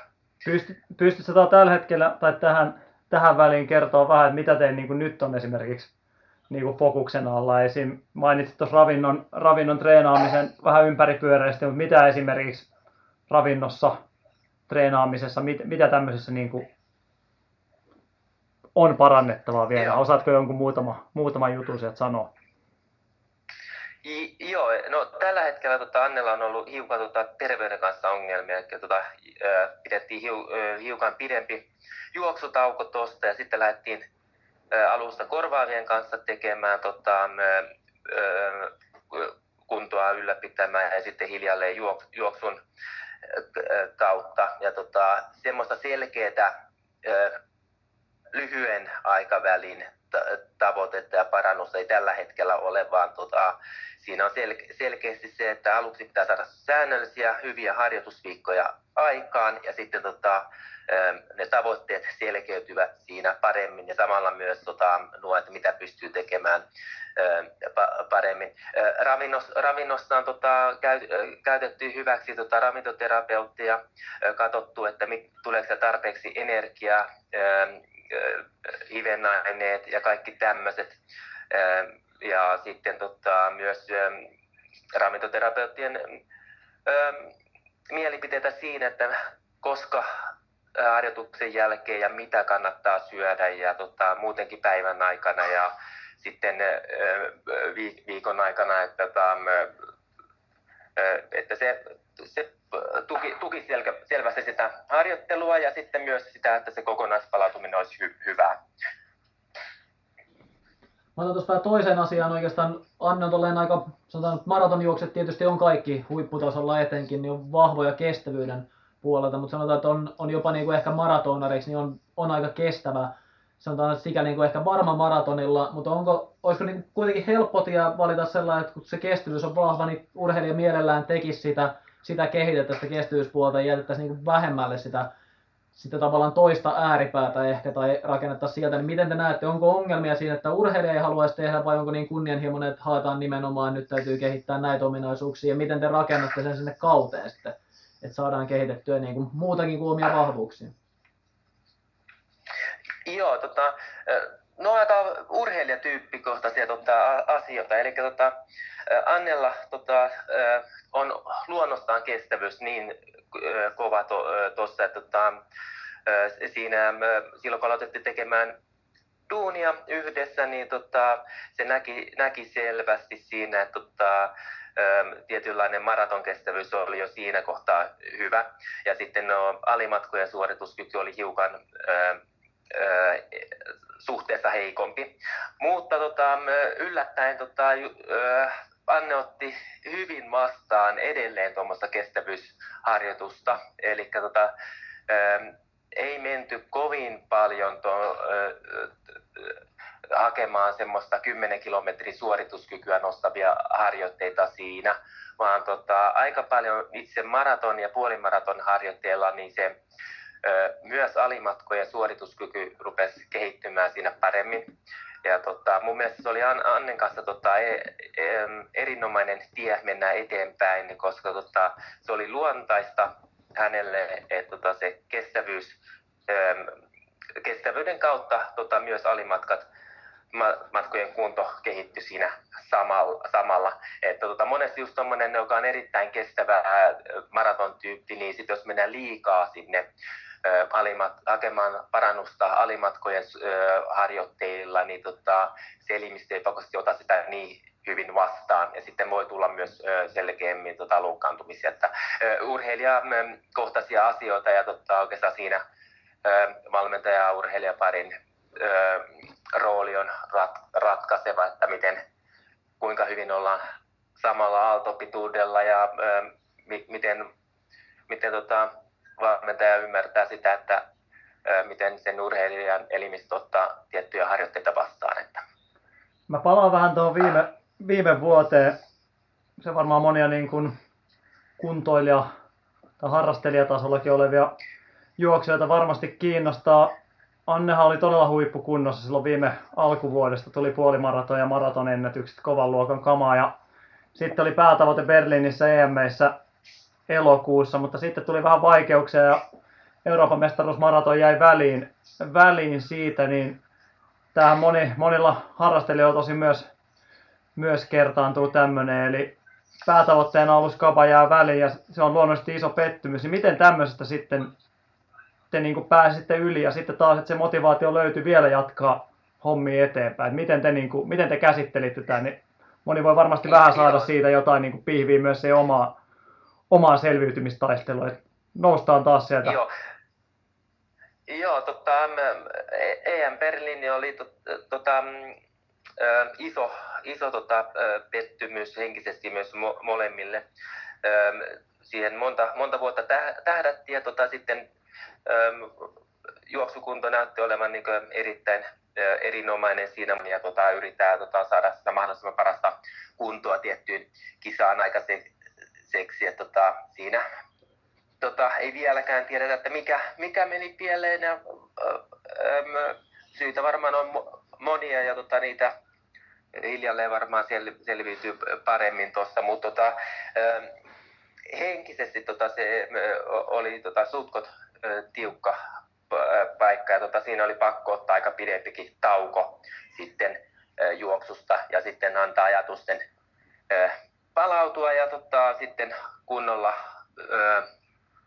kun, kunnolla sitten ruveta miettimään sitä jatkoa ja sitten päätettiin, että jatketaan vielä Tokion olympialaisiin asti. Että just tuommoinen monen vuoden päätavoitteen ja sitten kun ne ei pääse sinne kisapaikalle mukaan, niin tota, kyllä se vie henkisesti aika paljon Kyllä. e- energiaa siinä, eikä siinä pysty tota, tekemään nopeita päätöksiä sitten uran jatkon suhteen tai sitten muissakaan kisoissa. Että pitää antaa aikaa siinä.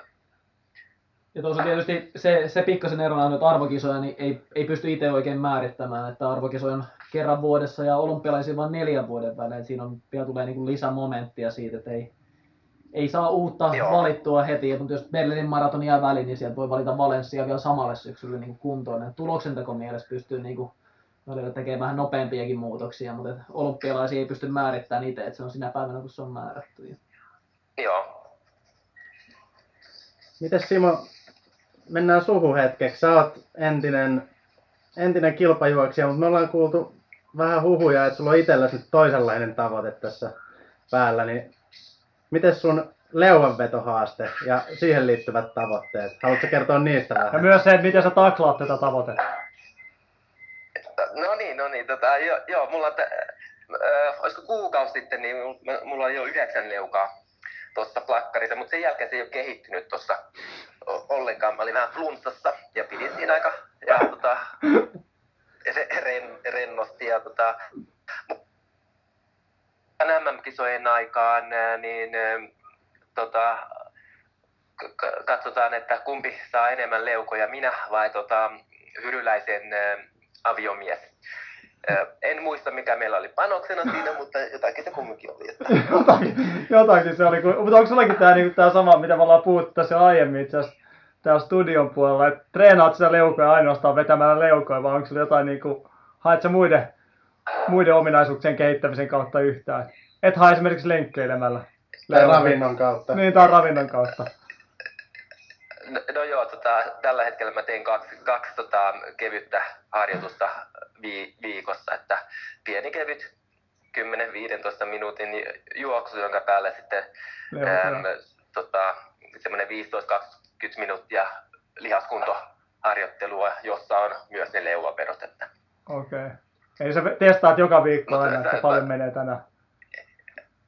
No ei nyt ihan joka viikko, mutta äh, silloin kun tuntuu hyvältä, niin sitten, sitten testataan. Mutta joo, siis tota, ähm, ähm, tre, äh, siinä voisi olla joku parempi valmentaja tota, siinä kehittämään sitä tulosta kyllä, että itse, itse tota, haluan aina vähän liikaa testata just sitä maksimi, maksimia, että tota, se, ehkä se kokonais, kokonais tota, kehittyminen siinä ei ole ihan ma- parasta, mutta Niin, eli mennään vähän samanlaisiin ongelmiin, mitä, mitä ollaan vähän tahkottu tässä monien juoksujenkin osalta. että- Joo, eh, joo ja tota, kyllä mä ite, itekin omassa urheiluurassa sen eh, tiedän, että tota, aika virheitä tulee ja tota, sen, sen takia tota, oikeastaan se valmentaja on siinä aika olennaisena asiana, että jos, jos tota, pystyy laittamaan jarru, jarruja ja, sille urheilijalle ja tota, äm, katsomaan sitä kokonaisuutta pa- paremmaksi. Okei. Mut hei, kiitos Simo sulle näistä hyvistä kommenteista. Tsemppi Jannen kanssa matkalle kohti Tokioa ja tietysti sulle itsellesi tähän le- leuanvetokisaan, että toivotaan, että voitto tulee. Eikä me palata pitää vielä tässä tota- tämän vuoden aikana. No niin, hyvä. Yes, kiitos Simo. tästä. No niin, Kiitos. moro moro. Moi. Joo, kiitti hei. No niin, siinä oli Simon kuulumiset Malesiasta ja Anne-Mari Hyryläisen tavoitteen asettelusta ja kausisuunnittelusta ja itse asiassa kahden vuoden suunnit- suunnitelmasta. Miltä se kuulosti noin itse maratonarina toi Simon ja Anne-Marin kaksivuotinen? Ei, ihan, ihan hyvältähän se kuulosti. Tietenkin tällä hetkellä tilanne on tosiaan varmaan aika eri, niin kuin Simo sanoi, että Annehan on tähän mennessä pärjännyt aika vammoittaa aika nousi johteessa toi treenaaminen. Et tietenkin nyt on, nyt on vähän erilainen loppuvuosi taustalla, niin se on mielenkiintoista nähdä, että miten se sitten lähtee tuosta homma sujumaan, mutta mulla on ainakin kova vahva luotto, että nyt oli jo, Annehan juoksija tuossa 1.13 puolimaratoni, että ihan hyvällä mallilla lyhyen treenijakson päätteeksi, niin tota, homma alkaa olla, että eiköhän sieltä molemmat lähde uuteen nousuun. Simosta on pakko vielä mainita tuosta, kun sanoit, että vähän tuli nyt ylilyöntejä tehty. Mä muistan silloin hyvä esimerkki tähän, tota, että kun päätetään, että joku asia aletaan pistää kondikseen, niin yksi kevät, ja muistaakseni on aika hyvässä kunnossa vielä, niin hän jostain sai ideaa, että nyt aletaan vetää askelkyykkyjä, hirveätä satsia. Nyt tarvitaan jalkoihin, jalkoihin voimaa, ja Jannu veti 150 metrin askelkyykkysarjoja, ja veti, mä muistan, että veti niin juntturaa itse, en muista nousko sieltä enää koskaan, mutta kyllä oli, kyllä oli niin kohmeessa se, sen sautsin jälkeen. En muista vetikö kuukauden sitä paino menemään, mutta 150 metriä ainakin kerralla useamman kertaa. Et, et Simo, Simo muistaa kyllä hyvin, hyvin tämmöisiä esimerkkejä kyllä, mutta, mutta valmentajana kyllä tuntuu vähän, vähän järkevämpiäkin ratkaisuja tekevä kuin ehkä itse juoksijana. Miten sitten noissa Simo puhu näistä tapahtumista, eli Anna-Mari tarvii arvokisoihin tulosajan tietysti ja sitten se arvokisa ja niiden ympärillä se tietysti rakentuu juurikin siitä syystä tietysti, että se arvokisa on tiettynä päivämääränä ja ajankohtana ja sitä kohti täytyy mennä ja tulosaja täytyy olla tehtynä tietty vaiheeseen. Miten, miten Aki näet muuten tuon kilpailukalenterin tai tapahtumien rakentamisen, että mitä, mitä siinä on hyvä huomioida tavoitteiden näkökulmasta?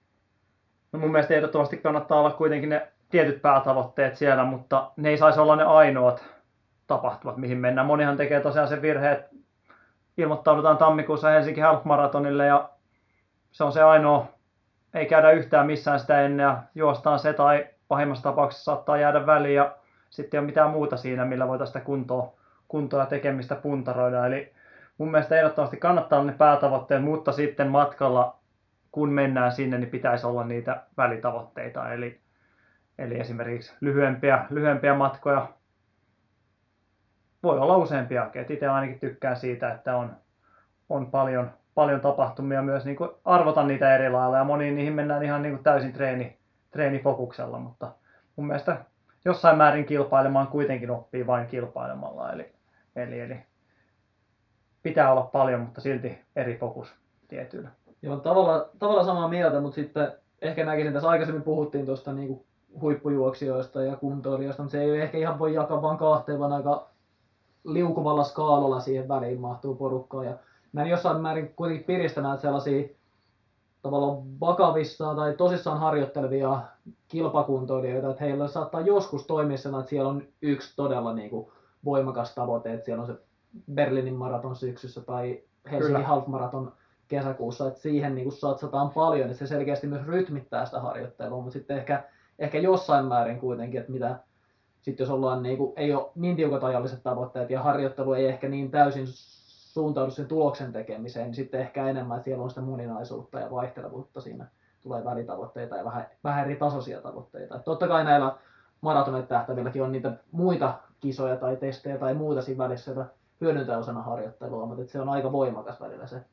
Mutta se esimerkiksi mitä kuntoilijoista tulee mieleen se, että on, on saatettu laittaa syksyllä vaikka kahden tunnin puolimaraton tavoite Helsinki Half Marathonille ja sitten, sitten treenit meneekin keväällä, keväällä talvella hyvin, niin siinä sitten joudutaankin monesti sorvaamaan, että ei kannata yksinkertaisesti se kahta tuntia lähteä metsästä. Ja sitten se voi olla se, se 145, 150, 155 tämmöinen. Ja itse tykkään esimerkiksi siitä, että olisi nyt ainakin yksi tapahtuma, mikä nyt tässä tilanteessa esimerkiksi Helsingin 10 huhtikuun lopussa, niin voi olla hyvä tämmöinen vauhtitsekkaus. Jos sattuu menemään esimerkiksi 50 minuuttiin, niin mun mielestä silloin kahden tunnin tavoite Helsinki Half Marathonilla se on liian, liian kevyt siinä vaiheessa. Että, että, että kyllä silloin nostetaan vähän tavoitetta sen myötä sitten. Mutta jos taas Helsingin 10 menee 60 minuuttiin, niin kyllä siitä on reilussa kuukaudessa niin aika tiukka homma sorvata itselleen kahden tunnin puolimaraton.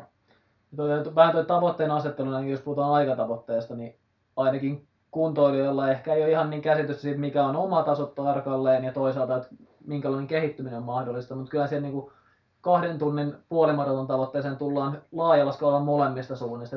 Melkein niin kuin aika moni yli yhden, neljän, viiden tasoista juoksijoista niin tavoitteet voi olla kahden tunnin alle. Tänään sen takia niissä isoissa tapahtumissa nähdään hirveä massa just kahden tunnin alle, että siellä tullaan, tullaan niin kuin aika helppoa. Sitten toisaalta olla kahden ja puolen tunnin juoksijat, jotka tammikuun huumassa naulaa tavoitteen kahteen tuntiin, että jos päästä sinne, että siellä on kolmen vartin haitarista tulee porukka, että tavoitteena on kahden tunnin puolimaraton ja se ei kaikilla ainakaan maksimaalinen suoritus ole, jotka sen siihen just alle juoksee, että se ei, ne piikit, mitä maalin tulijamäärässä tulee just alta kahden tunnin, niin ei, selity sillä, että se, se olisi sellainen ihmis, ihmisen suorituskyvyn ääriraiha, mihin suuri osa ihmistä osuu, vaan että osa juoksee vähän varman päälle sen ja tämä tavoitteen asettelu ei ainakaan omaan maksimisuoritukseen ole silloin linjassa.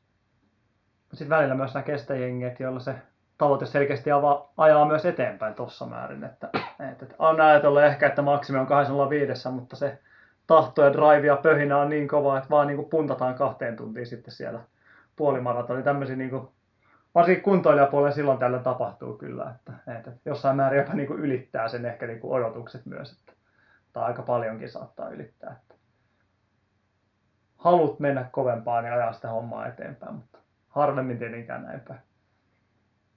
Ja siellä on aika suuri merkitys sillä henkisellä, henkisellä puolella suorituskyvyllä siinä, että huippujuokset on aika tottuneita siihen kilpailutilanteen maksimisuorituksen epämukavuuteen, mutta sitten kuntoilupuolella, niin sitten, että jos ei mentaalinen lataus ole ihan oikealla tasolla, niin aika nopeasti kehon signaaleihin reagoidaan sillä, että hiljennetään vauhtia ja ei, ei viedä sinne epämukavuusalueelle ja maksimille sitä juoksemista. Se mikä tuossa niin Simolla, Simo puhui tuosta Annesta, niin mä veikkaan, että jossain määrin siellä on ollut jo pidemmän aikaa tuo, että Tokio 2020 saattaa olla ehkä semmoinen tietynlainen, tietynlainen uran jonkinlainen huipentuma, huipentuma siellä, mikä taas tavallaan ehkä sitten tuommoisen niin Berliinin pettymyksen hetkellä, niin piti kuitenkin se jossain määrin sen fokuksen pystyssä, että siellä on oikeasti vielä niin kuin myös pidempiaikaisia tavoitteita.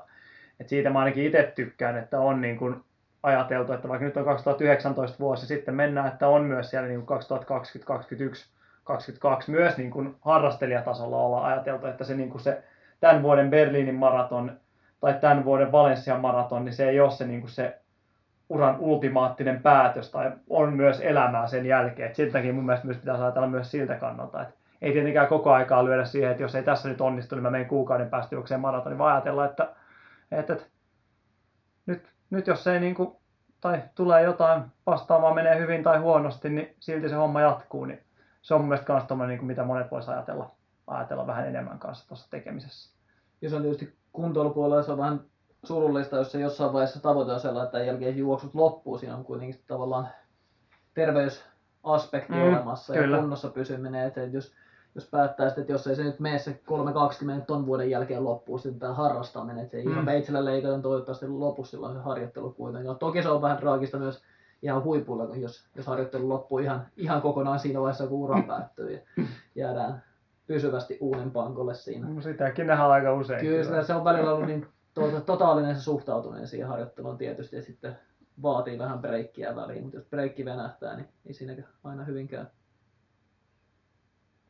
Mitäs tavoitteista on puhe, niin puhuttiin tuosta prosessista ja asioiden kehittämisestä. Aki mainitsikin, että on noita juoksutekniikkaharjoituksia on tullut vedettyä ja muuta, niin miten sä näet sen juoksutekniikkaa lihaskuntoisen tukiominaisuuksien harjoittamiseen etenkin kuntoilijoilla tai miksei myös niin kuin edistyneemmillä ja vauhdikkaammilla menijöillä, että miten se tähän tavoitteisiin, jos sinne asetetaan tavoitteita, niin saadaanko siellä niin kuin muutoksia aikaan ja kuinka helposti? No tietenkin henkilöstä riippuen, mutta kyllähän se monesti vähän ohkaiseksi se oma tekeminen jää.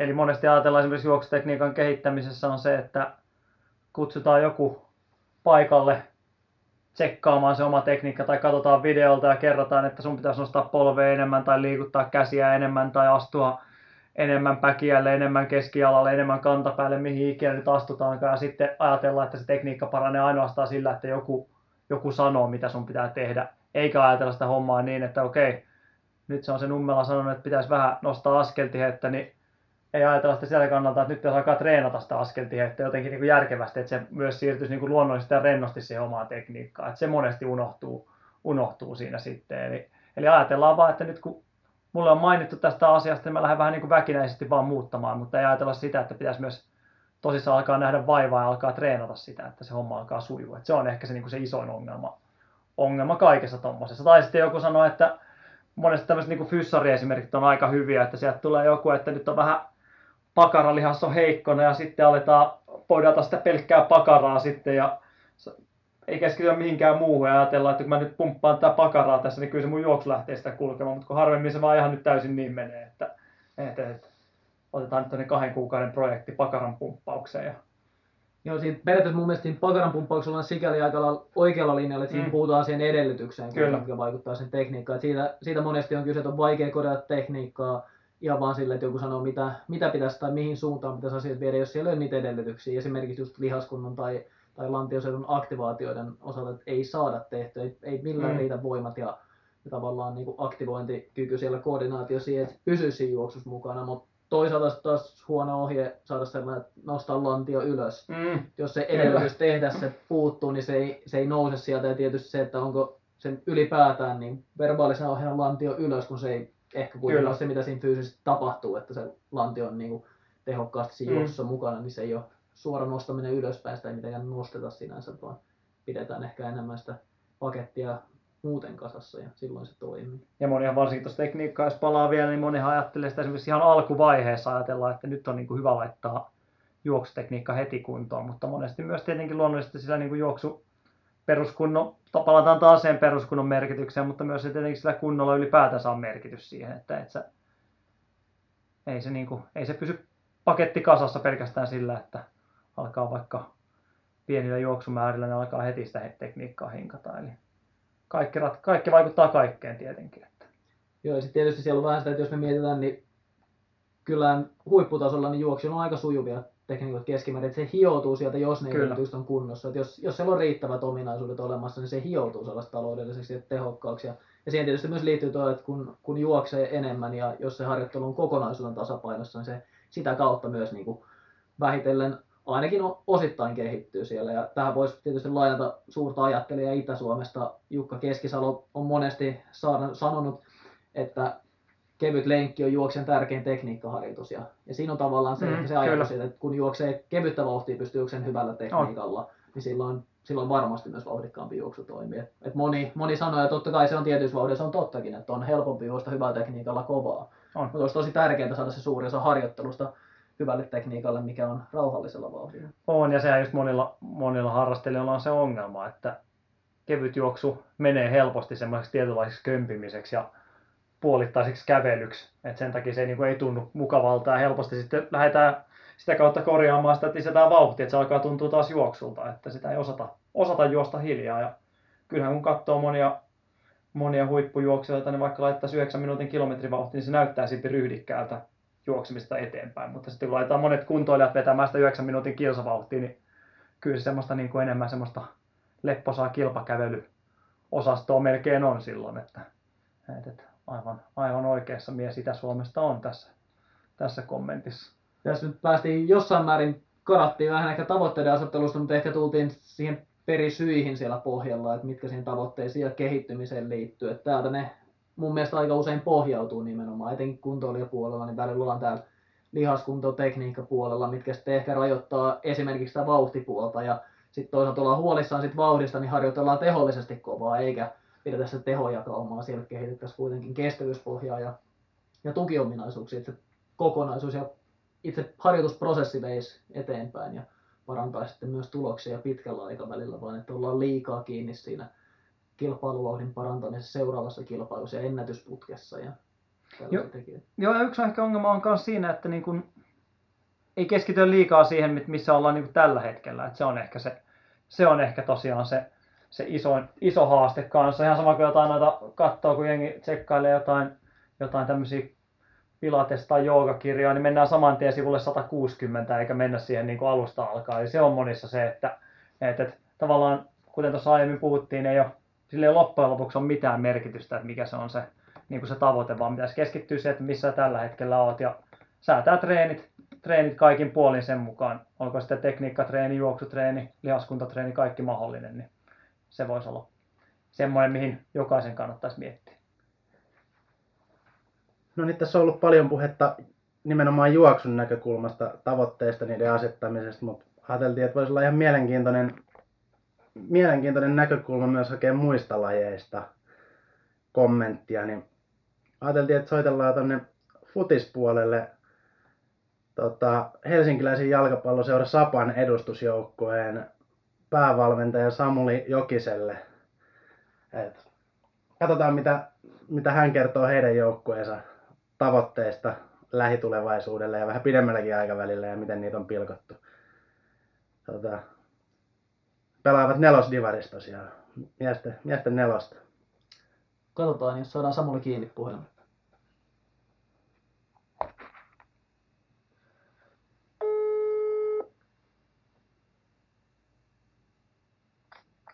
Samuli, No moi Samuli, soitellaan täältä Runners High podcastista. Tota, Morjes, morjes. no niin, morjesta, morjesta. kuten vähän varoteltiin, niin ajateltiin kysellä sulta, sulta vähän teidän joukkueen tavoitteista, niiden asettamisesta ja miten niitä, tota, miten Joo. niitä pilkotaan ja seurataan. Miten, te, te olette siis nelosdivarissa, eikö niin? No, Sapa edustusjoukkue. tämä kausi tullaan pelaamaan nelostivarissa ja tavo, jos tavoitteita mietitään, niin siinä on ollut hyvin yksinkertainen tavoite, eli tota, vain jo ainoastaan nousu, nousu kolmostivariin, niin kelpaa. Ja, ja sen mukaan on sitten lähdetty tekemään kaikkea. Tämä on selkeä, hy, hy, hyvä päämäärä, ei, ei mitään niinku, ei, ei mitään muuta kuin ylöspäin ja se on tietysti tärkeää. Mites, onko pidemmällä aikavälillä ajatuksia, että nyt ensi kaudella kolmoseen, olette sitten miettinyt jo pidemmälle tätä? No se, se varmaan niin kuin, tässä on kaksi eri niin kuin, lähtökohtaa näille tavoitteille. Ensimmäinen on tietysti se, että me ollaan niin kuin, jalkapalloseura, jolla on myös juniorijoukkueita. Eli, eli ollaan koettu, että me halutaan, että meidän seuralla on niin kuin vähintään se kolmostivari tason joukkue, jolloin saadaan junioreille sitten sellainen järkevä jatkumo läpi ikänsä, että ne pääsee pelaamaan jalkapalloa ihan ok-tasolla koko ikänsä. Sitten tietysti parhaimmat ohjataan aina eteenpäin muihin joukkueisiin, isompiin seuroihin ja nuorempana, mutta ne, jotka jatkais läpi ikänsä, niin saisivat pelata hyvällä tasolla sitä sapassa. Se on niin kuin se ensimmäinen. Sitten toinen on niin kuin enemmän tälleen niin kuin meidän valmentajien näkökulmasta. Mä itse ollut, olin jo viime kaudella olen saanut avukseni siihen Janssonin Rasmuksen ja Jussilan Henrin, jotka on nuoria kavereita, joilla on sitten omia henkilökohtaisia tavoitteita valmentajana niin kuin edetä pidemmälle ja tehdä siitä ammattinsa. Eli, eli siitä, niistä lähtökohdista on lähdetty tekemään näitä tavoitteita sekä tavallaan pidemmälle että, että tälle kaudelle. Sitä en osaa sanoa, koska sitten tullaan, tietysti olisi kiva, että nous, noustaisiin aina kakkoseen asti, mutta sitten tullaan taas rahakysymyksiin ja siihen, sitä ei pysty vielä, niin kuin, siihen asti ei olla pystytty tekemään tavoitteita. Teillä on aika konkreettinen tuo tavoite, mihin ollaan menossa. Ja et nousu, nousu tuollaisessa futissarjassa yhden kauden aikana tavoitteen, mitkä on ne toimenpiteet, mitä kaikki olette uudistanut, mitkä on niin sellaisia näkyvimpiä muutoksia, millä lähdetään, että te olisitte parempia kuin ennen ja pystyisitte olemaan parempia kuin muut siinä sarjassa? No varmaan näkyviä muutoksia, mitä, mitä kaikki ulkopuolisetkin on nähnyt, niin on, on kaikki toi tekniikka, mitä me ollaan nyt otettu ja hyödynnetään. Eli meillä on, meillä on Polarin mittaristo, millä me pystytään seuraamaan tietysti pelaajien sykkeet, mutta myös kilometrit, mitä ne kulkee kentällä pelin aikana ja harjoituksissa, millä sykealueilla ne liikkuu, kuinka monta spurttia ja niin edespäin. Sitten meillä on tota, sellainen sovellus kuin Quanter, jolla me pystytään seuraamaan pelaajien henkilökohtaista niin kuin rasitusta tai vireystilaa. Eli me päivittää sitä päivittäin. Sieltä tulee kysely, että miten olet nukkunut, mitä olet syönyt, kuinka raskaaksi koit eri harjoitukset ja niin edespäin. Eli se, sitä kautta me saadaan joka päivä sitä tietoa, että millaisessa tilassa meidän pelaajat on.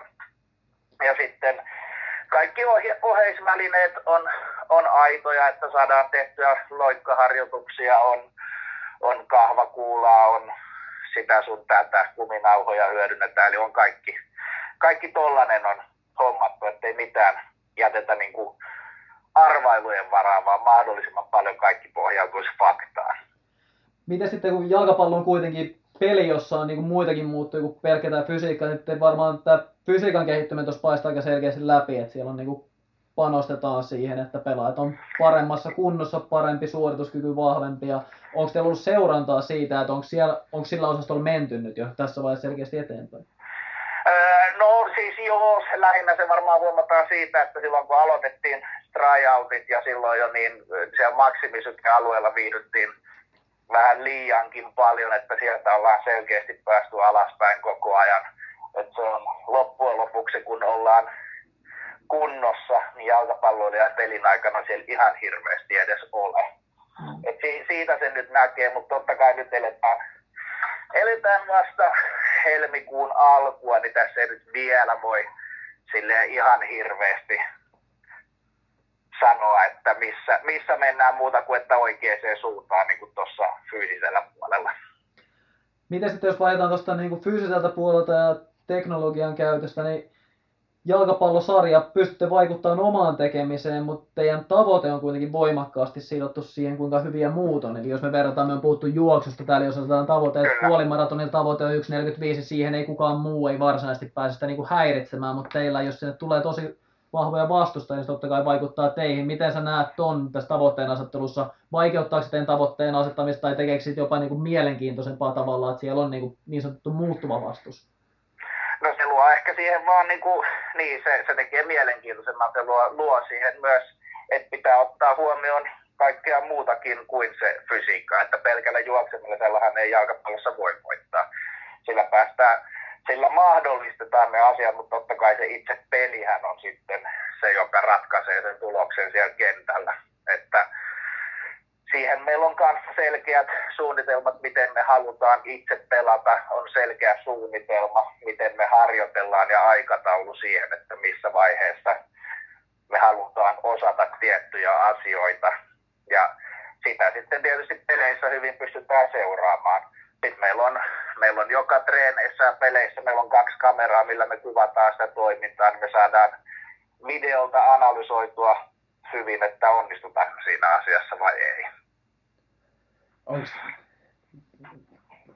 oma, oman tekemisen oheen, niin onko teillä sitten, olette kehittänyt jotenkin tällaista vastustajien analysointipuolta tai si- sitä, että mi, mi, mihin ulkoisiin muuttujiin, muuttuviin Joo, tekijöihin joo. vaikuttamista? Tota, siis tarkoitus olisi totta kai nyt, kun ollaan vain harrastelijoita, niin jotkut rajat tulee vastaan, mutta siis kyllä tarkoitus, tarkoitus on, että sit kun kausi alkaa, niin kyllä me käydään tuleva vastustaja, niiden pelaaminen katsomassa vähintään yhden valmentajan voimia kuvaamassa se peli.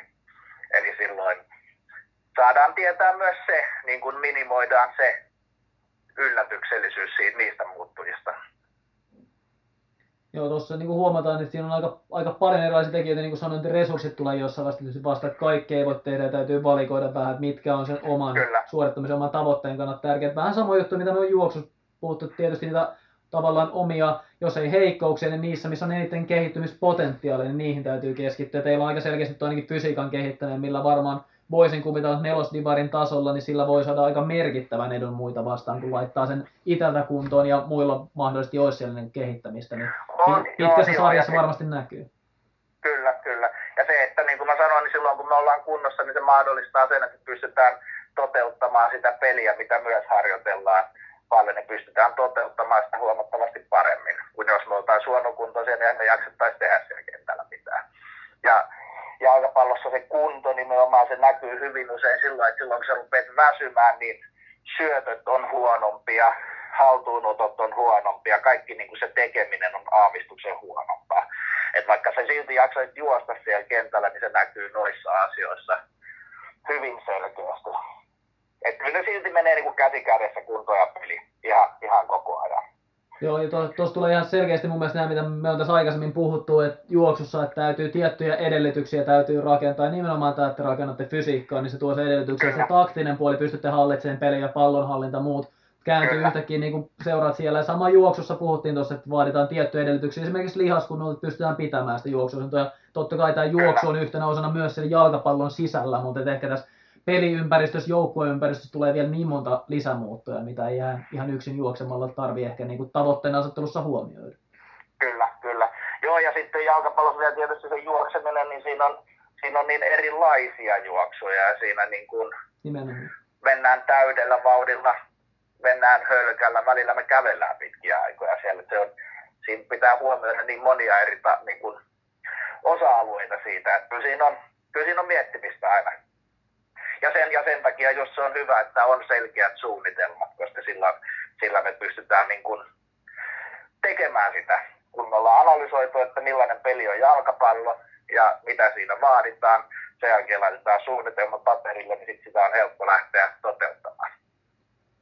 Joo, mun mielestä tämä kuulostaa aika fiksut lähestymistavalta, että te olette selkeästi pureskellut tota hommaa ja pil- pilkkonut hyvin, asettanut sen päätavoitteen ja pilkkonut sen tota, tekijöihin, jotka mahdollistaa sen. Että, tota, tämä oli tosi mielenkiintoinen keskustelu, uusi, Joo, uusia joo. näkökulmia tähän meidän aiheeseen. Että, Joo, kyllä, se, kyllä me ollaan pyritty kaikessa tosiaan just noin, että analysoidaan se, oli se laji mikä tahansa, meidän tapauksessa on jalkapallo, niin mm, analysoidaan se laji, mitä siinä vaaditaan, mitä lihaksia sä käytät, millaisia juoksuja siinä tulee, millaisia syöttöjä, mitä, mitä tarvii, ja sitten niitä lähdetään kehittämään. Okei, mutta hei, hienoa. Tota, tsemppiä kauteen. Toivotaan, että Kiitos. tavoitteet toteutuu ja jatkakaa samaa rataa. Kiitos, Ky- kyllä me siitä lähdetään, pakko se on uskoa siihen omaan tekemiseen. Jes, kiitoksia tästä. Jees, hyvä, kiitos teille. Moi moi. Moi moi. Moi. Joo, siitä tuli aika paljon asiaa tuosta tavoitteen asettelusta ja muutenkin siitä niin prosessista, mitä siihen lähdetään. Ja ehkä mun päällimmäisenä tuli tavallaan se ajatus, mitä puhuttiin juoksuun liittyen, että, että täytyy havaita ne omat kehityskoodit ja välillä ne on niin kuin tylsiä asioita, mitä silloin pitää kehittää. Et se ei varmasti nelosdivarin futarin, voisin kuvitella, että se ei ole niin kuin ehkä kaikkein hauskin homma rakentaa sitä kestävyyspohjaa, että pystytään pelin aikana suorittaa, niin ei olla pitkiä aikoja maksimikestävyyden alueella, vaan, vaan jaksetaan tavallaan paremmin sitten palautua spurteista ja, ja pysytään pelissä mukana. Vähän sama, mikä sitten juoksijoille voi olla tällainen tietynlainen tukiharjoittelu tai sitten ihan sen kestävyyspohjan jynssäämisen osuus. Joo, mun mielestä oli hienoa huomata, kuinka monipuolisesti on mietitty asioita ja tosiaan osattu, osattu huomioida se, että se yksi iso tavoite on se sitten sarjanousu tai maraton loppuvuodesta, niin se, se homma ei toimi vaan niin, että asetetaan se tavoite ja aletaan kulkea sitä kohti, vaan kaikki koostuu niin pienistä tekijöistä ja välillä kehität tota osa-aluetta, välillä tota ja sitten niiden summa on se toivottavasti toteutunut tavoite. Yleisesti toinen, toinen mikä tulee mieleen on, on se, että tietysti välillä tulee resurssit tai mahdollisuudet vastaan. Eli samalla tavalla kuin kuntomaratoneri ei voi tehdä ihan kaikkia asioita, mitä Mo Farah tekee harjoittelussa. Kaikki osaset ja muut ei sama, samassa määrin ole siellä mukana. Niin samalla tavalla täällä täytyy tehdä valikointia, että kehitetäänkö tuota fysiikkapuolta, laitetaanko paukkuja vastustajan videoanalyyseihin ja niiden tämän niin kuin pelin, pelin sisällön analysointi ja muu sellaisen. Että se olisi ehkä, niin voi sanoa, että se olisi se laiskan miehen ratkaisu ehkä nelosdivarissa tutkittaisiin vastustajia, mutta itse istuttaisiin vaan sohvalla. Et se on ehkä virkistävä tosi, on lähetty oikeasti, on tartuttu härkää sarvista niissä asioissa, missä pitää oikeasti kehittyä. No niin, tässä onkin ollut nyt monenlaista tavoitteisiin ja tavoitteiden asetteluun ja harjoitteluun liittyviä juttuja ja aspekteja. Ja niin keskustelun polveilemista on huomattu, niin aika monta asiaa, mitä voi, mitkä voi olla ajankohtaisia tavoitteiden asettelussa. Siellä on erilaisia tapahtumia ja aikatavoitteita, mutta sitten toisaalta on prosessitavoitteita, että mitä lähtee kehittämään. Ja, ja jokaisen täytyy vähän niin kuin omalla kohdallaan, niin kuin Simo nosti puhelussa esille, niin täytyy omalla kohdallaan miettiä, urheilijan kohdalla Annemarin tapauksessa ei miettiä, mitkä on niitä asioita, mitä pitää lähteä kehittämään, millä päästään tavoitteisiin. Ja on vaikea antaa sellaisia ohjeita, että millä, millä nyt pääsisi omiin tavoitteisiin, mitä kenenkin tarvitsisi kehittää. Että kyllä ne on aina, aina lähtee siitä jonkinlaisesta ominaisuus- tai vaatimusanalyysistä lähdetään liikkeelle ja sen mukaan täytyy sitten lähteä rakentamaan sitä, että mitkä on tavoitteet ja mihin mennään lyhyellä ja pitkällä aikavälillä. Vielä ihan loppuun, Tuomo, sä oot kuitenkin aika, monesti aika hyvä näissä tässä kokonaisuuden käsittelyssä. Ja mitä esimerkiksi sulla tota, näistä ma- mainituista asioista, niin mikä on, mikä on sulla ykkösfokus tässä nyt tämän vuoden ja seuraavan parin vuoden aikana ylipäätänsä? Onko Mulla- näistä jutuista joku vai onko ihan täysin muut tavoitteet? No ehkä sikäli se vähän eroa näistä, että mulla on tavoitteena on niin pystyä rakentamaan tiettyjä ominaisuuksia, aika lähellä sitä kilpailumatkaa olevia ominaisuuksia, eli pääasiassa nyt tulla 800 tonni vitonen tai 800-3 tonnia sillä haiterilla olevia matkavauhtisia ominaisuuksia, niin pystyn niitä rakentamaan, mutta tehdä se niin, että jalat kestää sitä juoksumäärää. Ja, ehkä tuossa niin mennyttä talvea kun katsoo, niin se ei ollut sinänsä hirveän onnistunut. Se on ollut juoksullisesti aika heikko harjoituskausi nyt, nyt sitten menossa ja sieltä joutuu niin kuin rakentamaan vähän uudestaan sitä joutuu silloin miettimään sitä kehittymistä enemmän sitä kautta, että kun ei pysty tekemään sitä, mikä on ihan sen kilpailusuorituskyvyn ja sen kauden tuloksen teon kannalta tärkeintä, niin miten sen kauden pystyy rakentamaan, että ne muut ominaisuudet pysyy vähintään samalla tasolla tai kehittää niitä. Eli tuleeko jotain lisää vai väheneekö jotain?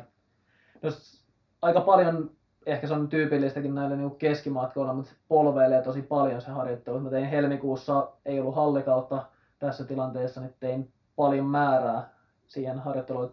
Se oli vähän sen tyylinen se tilanne, että oli helppo tehdä kestävyyspuolta, niin rakensin sitä pohjaa ja sitten se taas vaihtuu niin kuin sieltä, että tulee vähän juo, juoksu kun tulee mukaan, niin sitten taas on vähän sellainen juoksun suuntainen voima, sen tyylistä kautta siellä yrittää vähän rakentaa siihen suuntaan, että juoksu oikeasti toimii. Se sitten alkaa vasta niin tulos kunnon rakentaminen siellä. Että et se polveilee noin, että et yhden kauden sisällä niin siellä on niin monta erilaista kehitettävää ominaisuutta ja ehkä niin jopa aiempaa voimakkaammin pyrin sitä, että painottaisi ehkä vähän niitä kausia, että harjoittelussa joka viikossa ei tarvitse olla kaikkia asioita. Toki ylläpito on tärkeää tiettyjen asioiden kannalta, mutta ei, ei tarvitse välttämättä pitää niin paljon kaikkea, vaan että enemmän yrittää kehittää tiettyjä asioita aina välillä ja viedä sitä siihen suuntaan. Niin sä oot tottunut siihen aika paljonkin, että tavoitteita joudutaan muokata aika nopeassakin lennossa tai mitään niin viikon ja kuukauden targetit, niin et Joo, voi kovin en- pitkälle katella tota eteenpäin. No mä toisaalta mä mietin itse taas sitten niin päin, että, että toki mietin sen niin, että tavoitteena on olla sen kilpailukauden aikana kunnossa etenkin loppukesää kohti, että Kalavan kisat, kisat Ruotsiottelu on mulle itselle sellainen, että mielelläni aina on mukana. Ja, ja niitä, niitä kohti kun menee, niin se, että jos harjoituskauden aikana on jotain ongelmia, niin se ei sikäli muuta sitä tavoitetta, se vaan muuttaa sen keinot, millä siihen täytyy päästä, että se sisältö siellä muuttuu, että sikäli ne osa, osatavoitteet ja mitä kevään alkukesän aikana kilpailee voi olla erilaisia, mutta joutuu siihen tilannetta joutuu monesti sovittamaan, mutta, mutta tuloksen kannalta niin omien ennätyksien juoksemiseen ja muuhun, niin joskus tietysti tietää, kerran ollut leikkaus kesäkuun alussa, niin tietää, että sinä kesänä ei ennätyksiä juosta, että siitä ei, radalle siitä voi just ehtiä palaamaan, mutta sieltä ei enää, enää ennätyskuntoon ehdi, ja silloin siltä osin tavoitteet on niin seuraavassa vuodessa, ja harjoittelukin vähän muistuttaa sitä, että tässä saadaan vain tuntumaan ja päästään sitten terveenä uuteen harjoituskauteen. Aina joutuu suhteuttamaan sitä tilannetta ja vähän tekemään muutoksia siihen käytännön tekemiseen, mutta aika monta asiaa pystyy kehittämään silloinkin, kun suunnitelmat menee uusiksi, niin pitkällä tähtäimellä pystyy viemään niitä ominaisuuksia eteenpäin. Okei, nyt me ollaan puhuttu aika pitkään tavoitteista. Läppärin kovalevy alkaa täyttyä, joten eiköhän tämä jakso ala ole pulkassa.